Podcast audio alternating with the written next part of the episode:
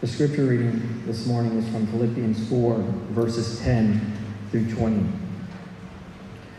I rejoice greatly in the Lord that at last you renewed your concern for me. Indeed, you were concerned, but you had no opportunity to show it. I'm not saying this because I am in need, for I have learned to be content, whatever the circumstances. I know what it is to be in need, and I know what it is to have plenty. I have learned the secret of being content in any and every situation, whether well fed or hungry, whether living in plenty or in want. I can do all this through him who gives me strength. Yet it was good of you to share in my troubles. Moreover, as you Philippians know, in the early days of your acquaintance with the gospel, when I set out from Macedonia, not one church shared with me in the matter of giving and receiving, except you only. For even when I was in Thessalonica, you sent me aid more than once, when I was in need. Not that I desire your gifts, when I, what I desire is that more be credited to your account. I have received full payment and have more than enough. I am amply supplied now that I have received from Epaphroditus the gifts you sent. They are a fragrant offering, an acceptable sacrifice, pleasing to God. And my God will meet all your needs according to the riches of his glory in Christ Jesus. To our God and Father be glory forever and ever. Amen. This is the word of the Lord. Would you pray with me? Heavenly Father, by your Holy Spirit, open our eyes to behold the truth of your word. Your word is clear, but it is easy to understand. It's easier to understand than it is to live. So open our hearts to receive your truth this day. In Jesus' name we pray. Amen.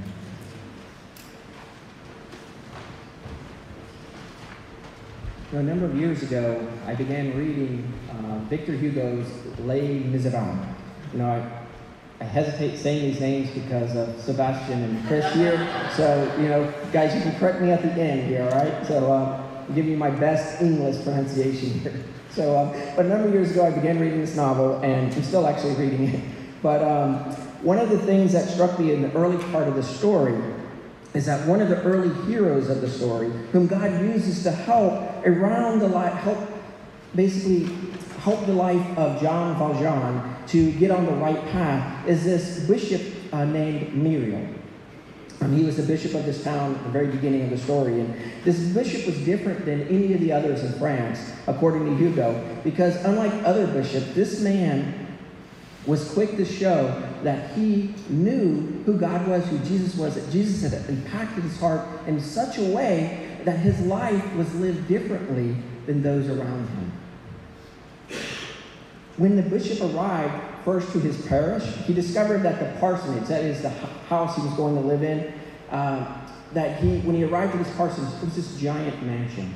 It was huge. It had these huge pillars around the sidewalks, had a magnificent garden, and this huge dining hall. Now, it was going to be the bishop and two other people in this home. So as he was getting settled in, he decided to go down to the, uh, the church hospital, which was right near, on, near his, on his grounds of this parsonage. There he found in the hospital a um, bunch of patients crammed into a very small space.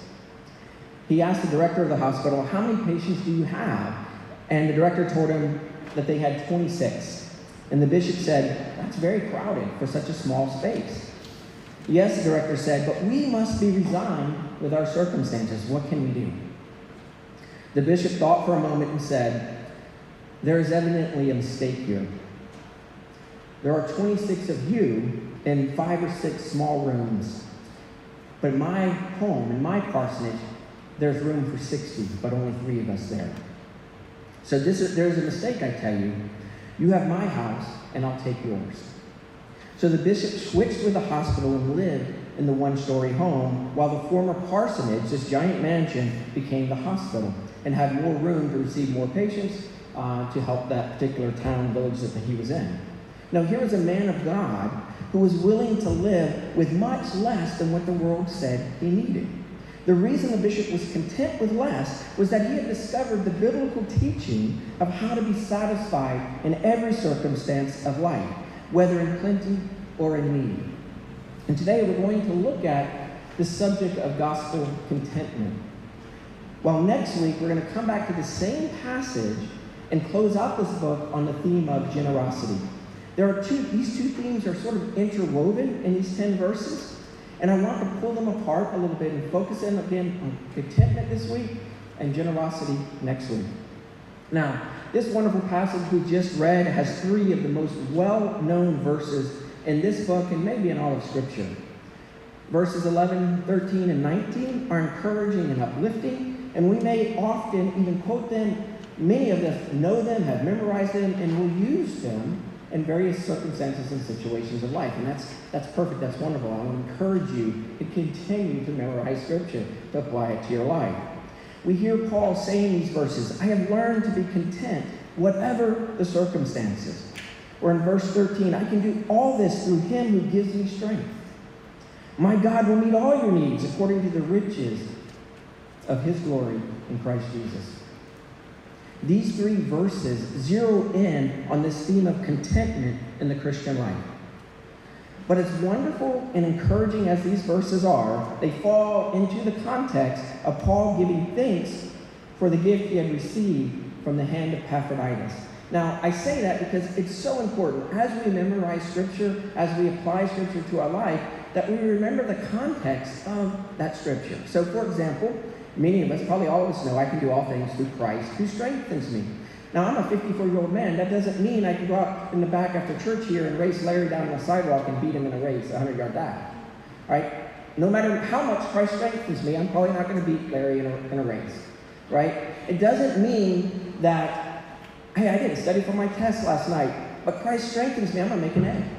It doesn't mean any of those things. The context of these verses are within the context of generosity, within the context of contentment. Now, I say that to still encourage you to memorize Scripture and use Scripture, but remember this, take this as um, love from me. That use Scripture within the context it's meant to be used. That's my side note. Keep moving forward. But um, Paul began this whole section here just like he ended. He began the book just like he ends this book, and as he begins with rejoicing here in chapter in chapter four, verse ten. And there is a genuine gratefulness on Paul's heart for this body of believers, and we've seen this throughout this book as we've gone through it over the summer. Paul rejoiced because of who these believers are and what they have done for him over the years. He rejoiced because they demonstrated their love for him and their devotion to Christ through this gift they gave him. He rejoiced because the gospel was at work in the lives of the Philippians. And Paul could see it through their previous, through their provision for him, and through their desire to share in his troubles. The gift and this gift that Epaphroditus brought from this church enabled Paul to continue to live and on some level even thrive in a jail cell. Remember, that's where he is. He's in a Roman jail cell. And he's been there for years. And with this gift, Paul turns his mind and our thoughts to this to our subject today, the subject of gospel contentment. Paul wants to ter- teach this church something important, something that he has learned himself that has transformed his walk with Christ. He wants them to know and experience the Christian life the same way he does because Paul understood that the Philippian church is struggling with poverty. He doesn't want these believers to feel guilty because they were unable to initially help him, nor does he want them to struggle with worry or fear at their lack of resources. So Paul takes the time to teach his friends the secret of contentment. Now, what about you? You know, are you satisfied in life? You know, if we read the newspapers or do any kind of polls, most Americans are extremely unsatisfied uh, with the life that they have. You know, have you learned, like Paul, to be content? My guess, and you can correct me if I'm wrong later on, my guess is that most of us would answer no. Uh, we haven't found the secret of contentment. No, we haven't found what we're looking for. You know, and as I was preparing the sermon this week, I, this verse, call it a verse, but this sentence came kept coming to my mind. We haven't found what we're looking for. You now, for whatever reason, as I'm preparing these sermons, these 80 songs keep coming into my head. And I'm sorry, but you're going to have to hear another one from me today. And if you uh, know this song by U2, right, uh, you haven't found what you're looking for. It's this sort of, I, I love it. It's 1987 or so. If you like U2, you like Bono, great song. Uh, if you don't, well, that's all right. Still pay attention. But here's what he says in this song I have climbed the highest mountains, I have run through the fields, only to be with you. I have run, I have crawled, I have scaled these city walls, only to be with you. But I still haven't found what I'm looking for. I still haven't found what I'm looking for. I've spoke with the tongues of angels. I have held the hand of a devil. It was warm in the night. I was cold as a stone. But I still haven't found what I'm looking for. I still haven't found what I'm looking for.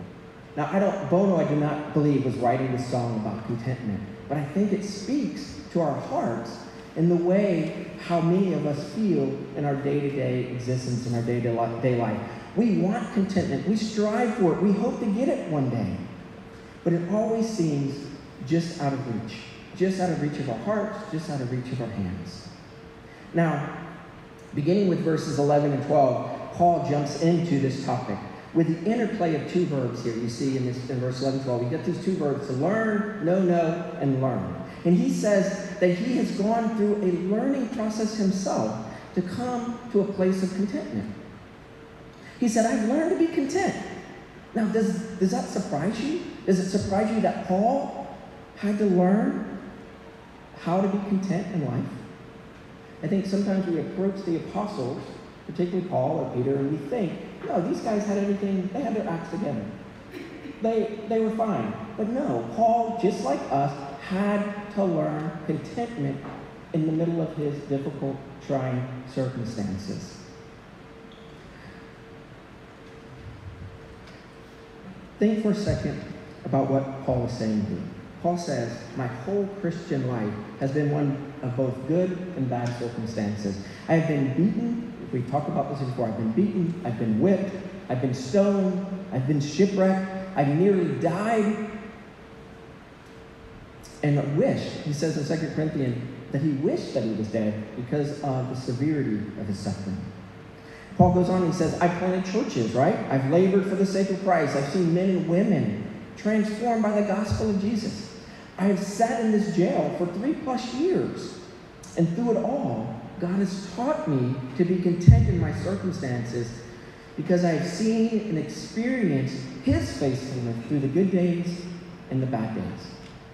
He's telling us and this should encourage us, I hope it should encourage us, that even if you're struggling to find contentment today, that there's still time for you and me to learn it, to grasp hold of it, because God desires for you and me to be content with the life He's given us. This is not a novel teaching, as the Bible often speaks on this virtue of contentment. Later on, Paul will write the book of 1 Timothy, and in chapter 6, verses 6 to 8, he, he says, But godliness with contentment is great gain. For we brought nothing into the world, and we can take nothing out of it. But if we have food and clothing, we will be content with that. Look, the bottom line, what Paul is saying is we're not born content. When you come to Jesus in faith, you don't automatically inherit his characters and values. We must learn to grow in Christ likeness. We must strive after Christ likeness. And part of that growing and learning, Paul is saying, is for us to learn to be satisfied in the life that God has given us now. And here's the thing this can be an ongoing battle that pops up now and then. You can find yourself at a place of contentment, and three years down the road, be struggling with contentment. Because still, Paul is saying we're, ha- we're going to have to learn, we're going to have to struggle with where God has us moment to moment. You know, I generally think of myself as a pretty content person um, with life and ministry, and most of the time that's where I am. But a number of years ago, when uh, COVID raised up its ugly head, I really began struggling with contentment. I really began struggling with contentment around my ministry and around living in New York City. Now, I know maybe that surprises you. Most of you are like, I love living in New York City. I like New York City most of the time, but there are days, uh, many days sometimes, when I don't enjoy the city. And if you've gotten to know me over this summer, um, you know that I've had to, one of my struggles living in the city comes uh, from the fact that there's not a lot of beauty in the city for me. You know, some people look at the buildings and are like, wow, that's, that's amazing. That's, and, and it is. But that doesn't, my heart doesn't rejoice at that. Um, where I find beauty and where my soul is rejuvenated is in nature. And so for me, I have to get out of the city sometimes to do that. But during COVID, I was really struggling. Struggling with my ministry, struggling with just living in a city where I just felt it felt oppressive to me. My soul couldn't rejoice um, where God had me at the moment. So I continued to struggle with that. And then over time, I began to work in my heart. And I'm thankful that He's brought me to a place where I've learned, at this moment, I can say at this moment, I've learned to be content by finding ways to get out of the city now and then. Now, please don't come to, I had one person tell me this many years ago. You know, you can go to, we really need nature, go to Central Park. I love, I love Central Park, but that does not make my heart rejoice. It's, it's a beautiful place, but it is not a rejoicing place for me. Um, but God had to show me and teach me how to rely on Him, even in the midst of trying circumstances uh, with ministry during COVID and being sort of stuck in the city. Um, and He did provide a way out for me later on that I could get, in a sense, rejuvenated uh, through different experiences. And I come back to the city, in a sense, revitalized, and my soul is reawakened to who God is and being able to trust Him for being here now. And I'm thankful for that. And I've talked way too much on that topic, but did you notice, now did you notice in the text that the problem of contentment for Paul came up around the issue of money or finances? Did you see that? Paul says, I have learned the secret of being satisfied, whether living in plenty or in want. Now it's interesting, Paul uses this Greek word for secret, and it's a very special word. It's the only time he uses it in the Bible, and it has this connotation of these cultic religions of the first century, that these mystery, these mystery religions, where you learn the secret knowledge. That if you come into them, you get this secret knowledge, and, but you have to join them and do what they say and so forth. And then as you come in, you can learn these secret things. Well, Paul is sort of has a play on words here, saying, "Look, I'm going to teach you a secret." Now, the secret Paul's already taught them. The secret's the gospel of Jesus, right? That's the secret. And so that's why there's a little bit of play here on these words. But here's the thing Paul says, I've learned the secret of contentment, whether I have plenty or I want. Now, we would expect Paul to say, Well, I had to learn the secret of contentment because I didn't have what I needed. But he also says, I needed to learn the secret of contentment when I had plenty. That's surprising. That should surprise you because most of us don't think like that. We don't think of wealth or finances actually being a hindrance to our contentment. For Paul, poverty and wealth were equally hindering to contentment. They both were a struggle for him. It wasn't that if he had one, he was content. If he didn't have the other, he wasn't content. They both provided for him a struggle.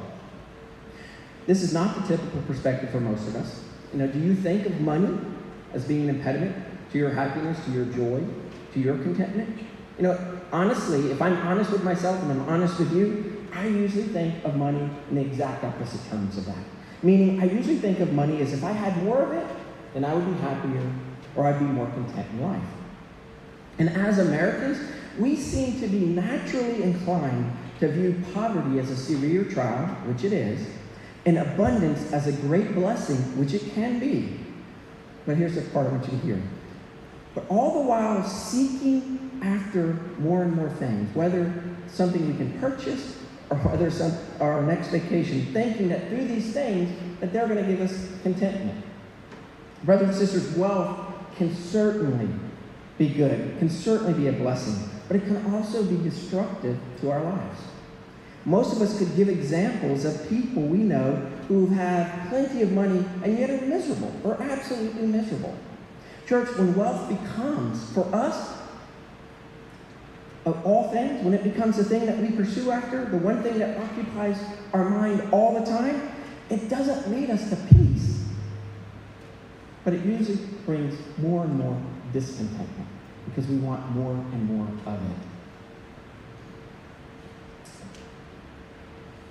Wealth can, the Bible says, Jesus says it very specifically in the Gospels, wealth can actually push us away from God, can actually move us away from God because we find our contentment in it instead of God Himself. Money can be as addictive as any drug. The more you have, the more you feel you need. Which is why Jesus tells us that we cannot serve two masters. You can't serve both God and money. Look, too much of anything can deaden our senses. It can even lead to false contentment, as I said. That's based on the comfort that money brings, not on the faithfulness of God at work in our lives. Now, Ray Stedman was a pastor, and I think he died a number of years ago, but he used to be a pastor, and he says this Both poverty and wealth are demanding extremes. Both are grievous weights to the human spirit. Both tend to twist, distort, and degrade the personality. Both are trials of severe intensity and can be destructive to human life. But let's be honest with ourselves. The challenge for most of us here today is not to be content when we have little or when we have much. The challenge for us, as Philip Johnson puts it, is to be content when we have more than we need, but less than we want. So let me say that again. The challenge for most of us in this room today is to be content when we have more than we need, but less than we want. This is where we need to learn to rest in God and His provision, no matter the situation we find ourselves in. So maybe you're here today and you do not feel gospel contentment in your heart. It's not part of your life. You're struggling to pay the bills every month. There doesn't ever seem to be enough to cover your monthly expenses. Maybe you're lonely and needing friends because life in the city can be very isolating. Maybe you're struggling in your marriage. You're feeling that you are at your wits' end in your marriage, and that's not what you signed up for, or for, and you're not where you want to be in your marriage. Maybe school feels like a long trial to you. You don't enjoy it. You find it boring. Look, brothers and sisters, if that's where you are today, if that's where you find your heart today, know, first of all, that you're not alone. And secondly, know that Paul wants us to understand that real gospel contentment begins in Christ and flows out of a life centered on Him. Look, I think it's obvious that Paul is saying we need contentment to thrive and flourish in the Christian life. But the question is, is what is contentment? You know, the word contentment in, in our text today is based on a Greek word which means self sufficiency or self contained independence. Now, it's again in this text is one of these odd words that Paul pulls out, and he's using it very specifically, but it's a word that Greek Stoic or Greek Roman Stoic philosophers used. So he very specifically picks this word that Stoic philosophers of his day were using to talk about contentment. The Stoics taught that people had no real control over their external circumstances. The only control they had was over their personal attitudes, over how they felt about their circumstances. You know, they would say we cannot control what happened to what happens to us, but we can control how we how we feel about it. That we have control over our feelings. The key for them was to become emotionally self-sufficient, which could be achieved through their own strength of will. That was what Stoics believed. Now, one famous Roman Stoic named Seneca said this The happy man is content with his present lot, no matter what it is, and is reconciled to his circumstances. Now, I think some of you, maybe most of all, after hearing that definition from Seneca, we're thinking, isn't that what Paul is saying? Maybe you're thinking that. Isn't Paul saying that we need to be content with our circumstances? That's what Seneca said. Is Paul just really quoting Stoic philosophers here? Didn't Paul say, I've learned to be content in all circumstances, just like Seneca? Whether I have abundance or little, I'm content. This is, is this what Paul is saying to us? What do you think? You know, we can't control our circumstances, so instead of focusing on them, the Stoic says, we should focus on our inner feelings and how we feel about those circumstances because those feelings are what we have control over. Look, I think the scary part for some of us, and maybe for many of us, is that we approach contentment more from the Stoic standpoint than we do from a biblical standpoint. You've all heard it before and maybe even said it. I, I certainly will say this sometimes in, in jest, right? You know, tell people, suck it up, buttercup. Right? You've heard that. Or just keep swimming. Right? Dory, just keep swimming. Or man up. That's a good one. Right? Man up. These are beautiful modern Stoic sayings. What these are. They're modern Stoic sayings telling us, hey, ignore your circumstances. They don't have an impact on you. You control who you are and what you are how, by how you feel. Look, Stoicism, on some level, is alive and well today, even in our materialistic and greedy culture. You would think that they would be opposites of each other, and yet somehow we combine these two things in our culture. Both materialism and stoicism have at their center a view that the self is sufficient. The Stoic says contentment is found in simply being resigned to your outward circumstances. And unfortunately, that's how many of us approach our contentment as well. We just are resigned to the fact that, ah, this is where I am. There's just sort of no hope for me. I'm just, yeah, what can I do? I can't change anything about it. Our materialistic culture today says contentment is having everything you want whenever you want it. You know, the best slogan for that is what? Burger King, right? Have it the way you want it. Our entire entertainment culture, from advertisements to pop culture, is geared toward making us or helping us not be content with what we have, but to always want more or something better, newer, or shinier. Both materialism and stoicism teach that you are not that you are the root of your own satisfaction and contentment of life. Right? Their teaching is that you are the root of what brings happiness to your life, what brings contentment to your life. Friends, this is what I want you to hear. Paul is not adopting Stoic philosophy to explain contentment. No, he's saying, I've learned to be satisfied. I've learned to be sufficient, but not in myself. I've learned contentment by being in Christ. He's not saying I've learned contentment by being indifferent to my circumstances, by stuffing my emotions or concerns, or pretending or even denying that my circumstances are difficult. Now, hopefully, you've seen that over the summer. Paul is very open about his struggles. He's been very open about jail isn't easy for him. He wants to get out of jail, he wants to be set free. He's not content in the sense of being left there.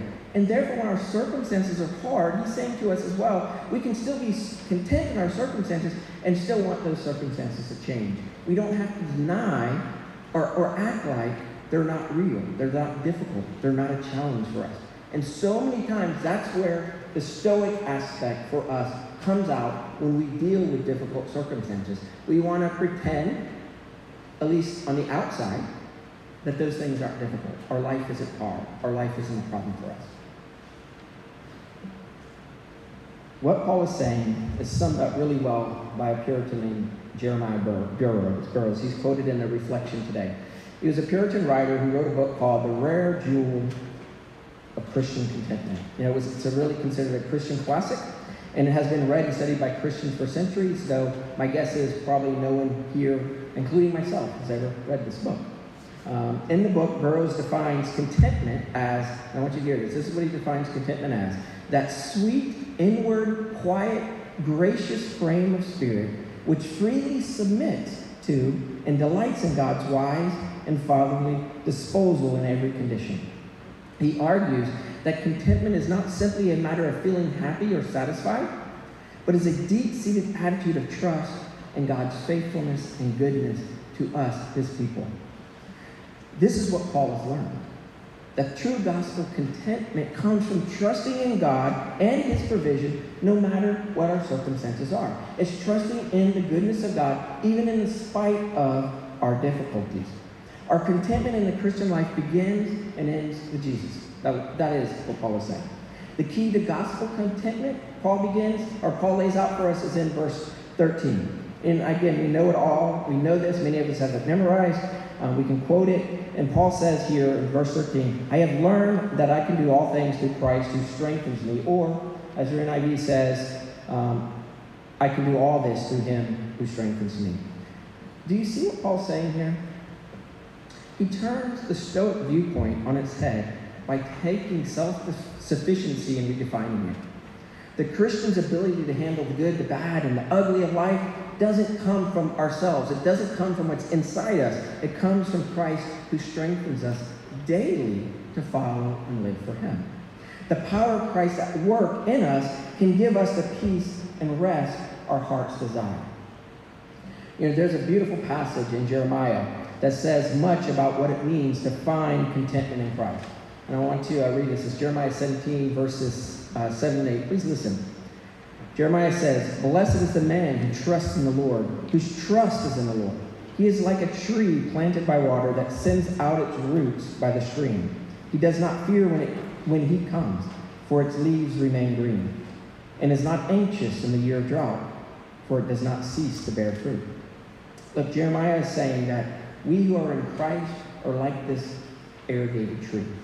Philip Johnson says, How can we, how can this tree keep its leaves green in the middle of summer and bear fruit in the middle of a drought? He goes on to say that this tree itself can, doesn't contain an internal spring in itself to maintain its leaves and maintain its fruit. No, it's being fed by an outside source. And the same is for you and me. We can thrive in difficult circumstances, not because of something in us, but because we're connected to Christ through faith. And as we seek Him out, as we trust in His faithfulness and His goodness, He will help us come to a place in our hearts where we can rely on Him and trust Him even in the worst of circumstances. Later, Paul goes on to say that God will meet our most, I'm sorry, God will meet all our needs according to the riches of His glory in Christ Jesus. That's Paul's key, right? God will meet your every need according to His glorious riches in Christ Jesus. And that every need doesn't just include your need for things or your need for whatever. It includes your need for contentment. And that's what Paul is saying. It's not just for our material needs, it's also that God will meet your need to be content because his desire for us is to be content, men and women who are united to his Son through faith. Brothers and sisters, a contented heart may come and go in our lives. And you may be a Christian today who is struggling with contentment. Now, no, it's okay to be struggling with contentment as long as you don't stop there. That Paul is telling us to continue to strive after contentment in Christ because only Christ can give you that. So don't stop if you're struggling. Continue to press on by reading Scripture, by meditating on Jesus, by praying, knowing that your source of commitment comes from Jesus, not from what we can work up in our hearts. It only can come from Jesus.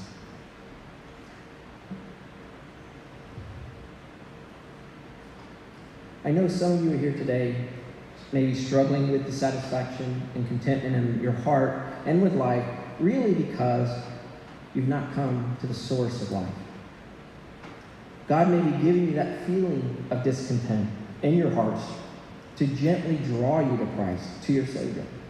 So come and find Christ, who is always near, and in him find the contentment your soul desires. Would you pray with me?